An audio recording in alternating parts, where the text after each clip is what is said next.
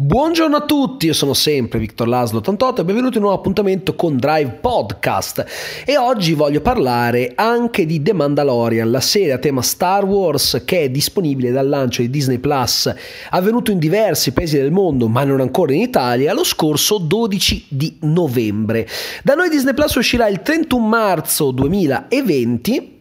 e così anche nel resto dell'Europa occidentale. Al momento è disponibile in uh, eh, USA, Canada, anche in Olanda, quindi in qualche paese europeo e purtroppo credo che questo sia dovuto anche alla questione dei diritti, perché Disney nel corso degli anni ha ceduto i diritti di sfruttamento di alcuni suoi brand, molti in realtà, a varie emittenti, tra quelle satellitari e quelle pubbliche, ma eh, il problema è che Disney ha anche acquisito Fox e quindi gran parte del catalogo di Disney Plus che contiene eh, prodotti Fox Doveva fare i conti con uh, la questione dei vari diritti in Italia ma anche in altri paesi infatti al lancio in Italia molti prodotti saranno disponibili sì su Disney Plus ma contemporaneamente anche sulle varie emittenti che ancora detengono i diritti o ne detengono solo una parte. Il prossimo episodio di The Mandalorian uscirà questo venerdì e la settimana prossima ogni venerdì fino al 27 di dicembre. Quindi eh, io ho realizzato un video una recensione della prima puntata uh, di The Mandalorian, l'unica attualmente disponibile, e eh, devo dire eh, che eh, mi è piaciuta molto, ma eh, nel podcast non voglio dire le stesse cose che ho detto nella recensione, altrimenti diventa una mera ripetizione. Per cui se volete sapere per bene com'è The Mandalorian, potete andare tranquillamente a recuperarvi il video. Invece eh, voglio parlare un po' eh, di The Mandalorian nel suo complesso più per l'idea che lo muove. Allora, Disney aveva voluto um, sfruttare Star Wars in modo da uh, creare una nuova trilogia e poi un'altra trilogia che non avesse a che fare con gli Skywalker, gli spin-off e serie televisive, però i piani non sono andati esattamente come avrebbero voluto. Sì, questo dicembre si concluderà la uh, trilogia iniziata con episodio 7, eh, episodio 9 sarà diretto ancora da J.J. Abrams dopo eh, l'amato e odiato allo stesso tempo episodio 8 di Ryan Johnson tanto lodato dalla critica quanto massacrato dal pubblico eppure il Blu-ray ha venduto così tanto da essere uno dei Blu-ray più venduti nella storia per cui eh, in realtà poi fanno molto più rumore quelli che eh, urlano e si strappano i capelli di quelli che invece apprezzano effettivamente un prodotto ma questa non è una cosa nuova lo sappiamo tutti come funziona internet e il problema è che ehm, inizialmente la loro idea era di rilasciare un film su Star Wars all'anno. Eh, un anno un capitolo della nuova trilogia e l'anno successivo il eh, capitolo di uno spin-off. Ora, il problema qual è? Il problema è che eh, Star Wars è sempre stato amato dal pubblico proprio perché non era poi così tanto presente nelle sale. Anche quando erano in corso le varie trilogie, eh, si aveva un capitolo ogni due, tre anni. Avere un film su Star Wars ogni anno avrebbe sicuramente stufato il pubblico e così è stato. E quindi subito si sono ridimensionati e hanno iniziato a rilasciare i vari prodotti a distanza di diverso tempo. Però Rogue One era piaciuto, eh, solo Star Wars Story un po' di meno ed era stato un discreto flop e alla fine eh, hanno cancellato cancellato i vari spin-off eh, che avevano in mente, come quello su Yoda, quello su Boba Fett, quello su Obi-Wan Kenobi, che invece eh, diventerà una serie su Disney Plus. E se il livello sarà lo stesso di The Mandalorian, ci sarà da aspettare con una certa trepidazione. Quindi credo che adesso abbiano capito che forse il futuro di Star Wars al momento risiede proprio nelle serie TV, anche perché la famosa eh, trilogia successiva a quella che sta per concludersi doveva essere eh, diretta da Benioff e Weiss, ma qualche settimana fa i due eh, showrunner di Game of Thrones hanno dichiarato che non faranno più quella trilogia. Chissà perché, mi chiedo io, chissà perché. E quindi ancora non sappiamo nulla su quel progetto. Bisogna vedere come andrà episodio 9, come sarà accolto dalla critica e dal pubblico, piacerà, non piacerà. È, è una bella incognita e sembra assurdo parlando di Star Wars, ma Disney, che ha eh, gestito così tanto bene eh, il progetto del Marvel Cinematic Universe e in generale che riesce sempre a produrre eh, film di grande successo che possono piacere o meno non è rilevante eh, ai fini di questo discorso, non ha gestito forse con eh, la giusta lungimiranza il progetto Star Wars non hanno saputo sfruttarlo forse al meglio. Eppure arriva The Mandalorian, che è una serie caricata su una piattaforma che ha come target bambini e ragazzi, ma non è assolutamente un prodotto rivolto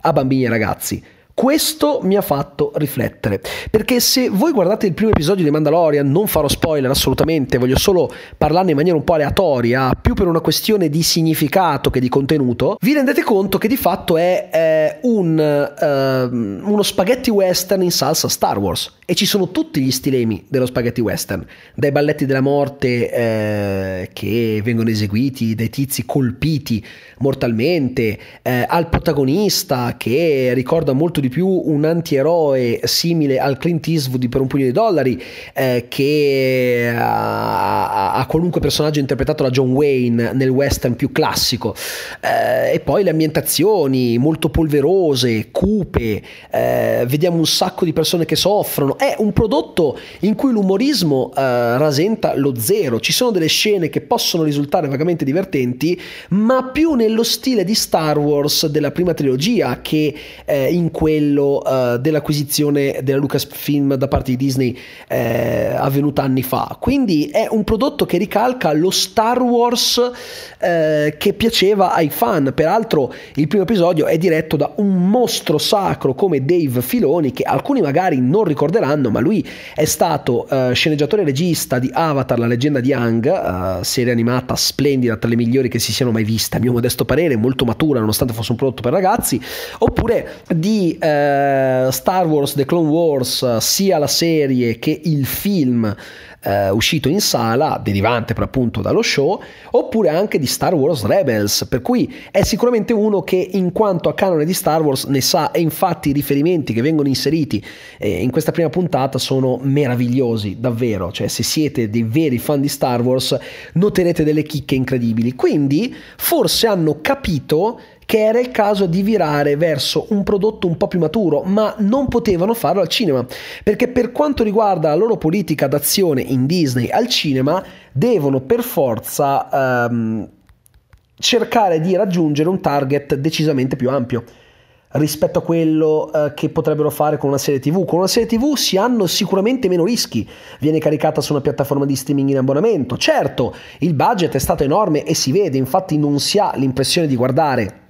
una puntata di una serie tv, bensì la prima mezz'ora di un film. Eh, la qualità è quella cinematografica, assolutamente. Hanno usato pochissimi effetti visivi e un sacco di effetti speciali, soprattutto per le varie creature aliene, esattamente come veniva fatto nella prima trilogia. Io sono francamente convinto che ci si trovi di fronte a uno dei migliori prodotti mai realizzati riguardo Star Wars. E non sembra neanche un prodotto dello Star Wars post acquisizione di Disney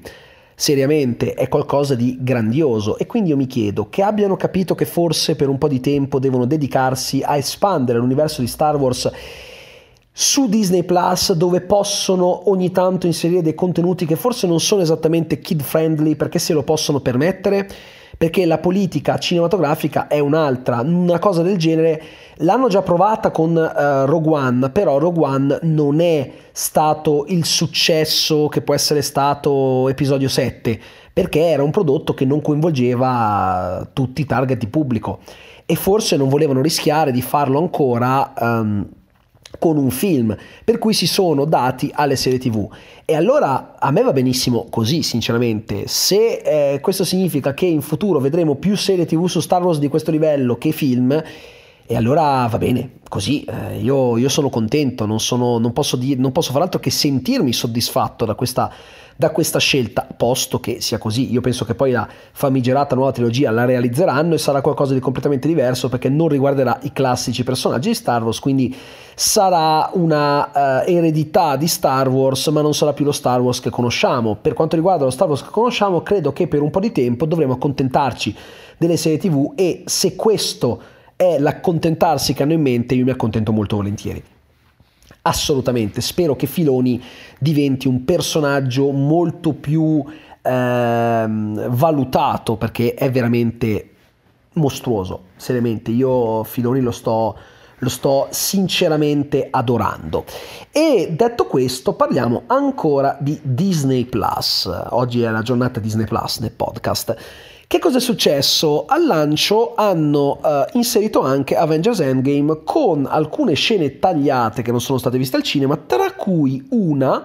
che eh, si può vedere eh, senza però che abbiano completato gli effetti visivi, quindi è una scena test, diciamo, che è la famosa scena in cui ehm, c'è Catherine Langford, la Anna Baker di uh, eh, 13 Reasons Why 13, la serie Netflix che dopo la prima stagione è diventata una porcheria immonda e che è stata confermata addirittura per una quarta stagione. Vorrei sinceramente capire come mai abbia avuto tutto questo successo. È diventata una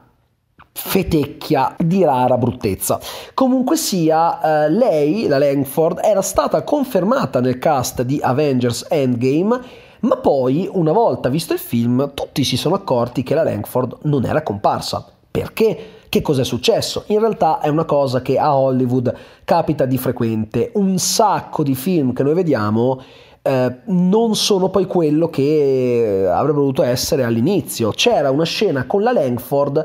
che, viene, che è stata tagliata molto semplicemente eh, e la Langford interpretava la figlia di Tony Stark da grande, ok, da adulta, e è una scena che è immediatamente successiva allo schiocco uh, di Tony, ok?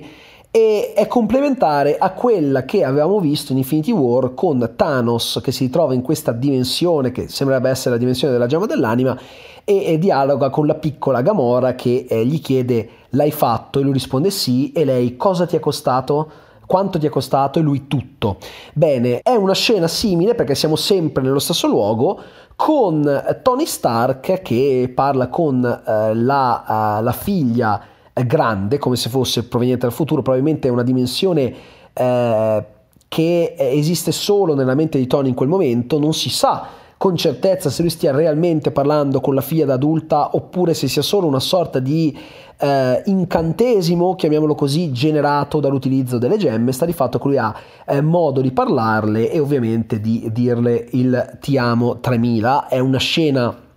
sicuramente eh, stucchevole, ma che mi chiedo come mai non abbiano inserito nel, eh, nel cut finale, anche perché comunque L'ho vista e devo dire che funziona, funziona tantissimo, era molto evocativa, peraltro come ho appena detto è complementare a quella scena di Thanos, non capisco perché evitare di inserirla, non stiamo parlando di una scena che avrebbe allungato il film di mezz'ora, si parlano di 3-4 minuti, quindi non capisco veramente per quale motivo abbiano deciso di epurarla dal cut, uh, dalla cosiddetta theatrical version, che sarebbe la versione eh, cinematografica, quella che è uscita nelle sale, e però devo dire che è interessante il fatto che cose come questa, che sono delle piccole chicche, si possono recuperare tranquillamente su una piattaforma come Disney Plus. Uh,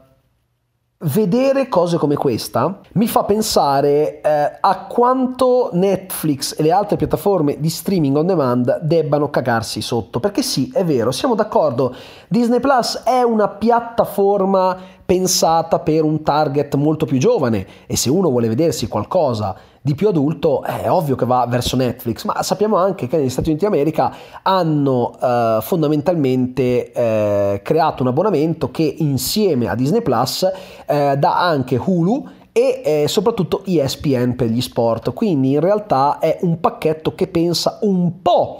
a, a, a un target di pubblico parecchio eh, variegato. In Italia questo non credo avverrà, l'ho già detto in una puntata precedente del podcast, però il punto è, mi dicono così, poi però